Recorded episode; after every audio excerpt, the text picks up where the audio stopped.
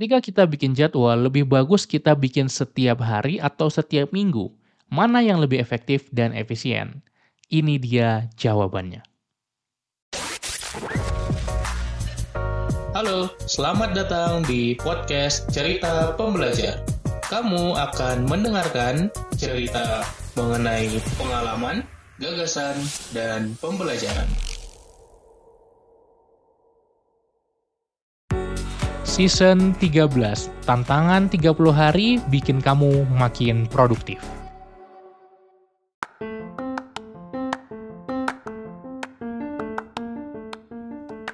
Halo, balik lagi di podcast Cerita Pembelajar bareng gua Umar. Semoga lo sehat terus dan senang mendengarkan season 13 ini. Tantangan 30 hari untuk jadi makin produktif.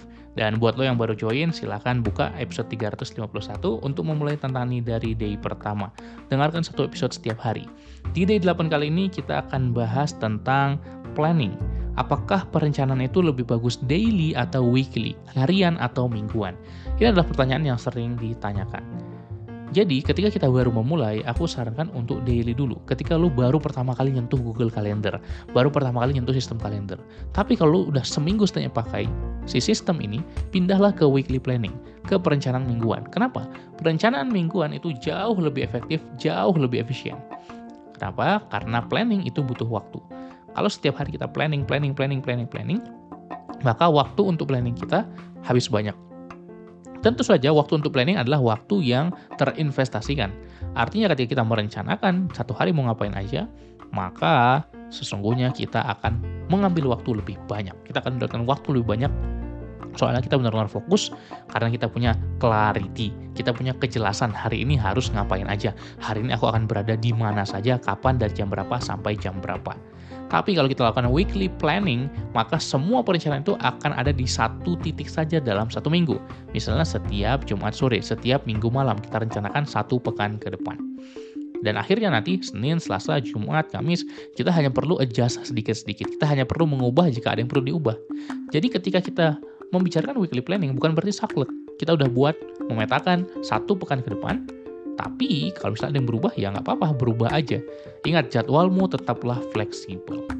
Nah, di time control system, program 30 hari untuk kamu jago atur waktu, yang kamu bisa cek di akademiproduktif.com, aku membahas tentang teknik RIPE Oke, okay, ripe atau artinya matang ya.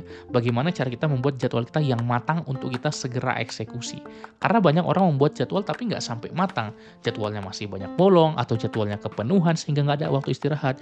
Jadwalnya tidak punya spare time, jadwalnya tidak punya buffer time, jadwalnya, nah mungkin kamu udah bingung ya, apa istilah-istilah tadi.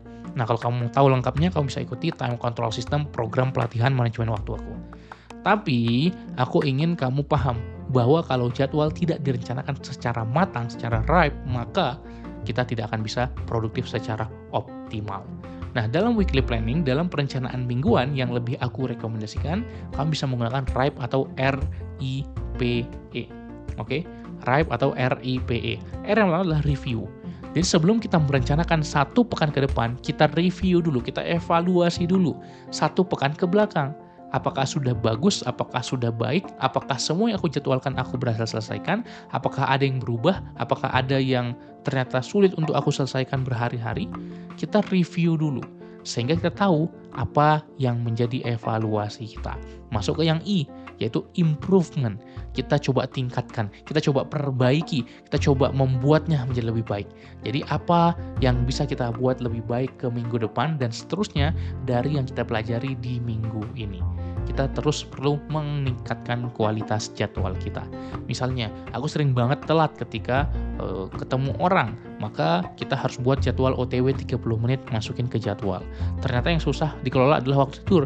Ya, jadwal kan waktu tidur di kalender kita. Ternyata aku susah sekali mencari waktu untuk olahraga. Ya, jadwal kan olahraga dari sekarang tiga kali seminggu. Jadi kita punya improvement. Yang ketiga adalah planning atau mengisi agenda-agenda kita, kegiatan-kegiatan kita, aktivitas-aktivitas kita, tugas-tugas kita kita ke kalender kita dalam satu pekan ke depan. Jadi planning adalah satu hal yang paling vital, namanya aja weekly planning ya. Kalau kita nggak punya rencana, maka kita nggak produktif. Ingat, seseorang yang gagal merencanakan sama saja merencanakan untuk gagal. Baru yang keempat adalah eksekusi. Mulailah setelah kita menyelesaikan kalender kita, jadwal kita satu pekan ke depan, eksekusi, eksekusi, eksekusi. Lakukan, lakukan, lakukan. Banyak sekali orang yang merencanakan tapi tidak berhasil karena tidak melakukannya, karena tidak take action, karena tidak do it. Oke, jadi itu dia metode untuk kita membuat jadwal yang matang, yang RIPE, R-I-P-E. Review, Improvement, Planning, Execution. Untuk kita dapat hasil atau buah yang matang, kita harus pelihara pohonnya. Untuk kita bisa dapat produktivitas yang berbuah manis, kita harus pelihara jadwal kita, harus pelihara kalender kita, schedule kita. Mulai gunakan Google Calendar dari hari ini kalau kamu belum, supaya kamu benar-benar bisa produktif. Tantangannya apa hari ini? Lakukan RIPE. Kalaupun hari ini bukan hari Sabtu, Minggu, Jumat, atau akhir pekan, nggak apa-apa. Evaluasi jadwal kamu satu minggu belakang seperti apa dan rencanakan dengan baik rest of the week atau satu pekan ke depan. Semoga kamu bisa menerapkan sistem ini, jadwal kamu benar-benar terisi dengan baik, kamu jadi jauh lebih produktif, dan aku mendoakan yang terbaik untuk dirimu.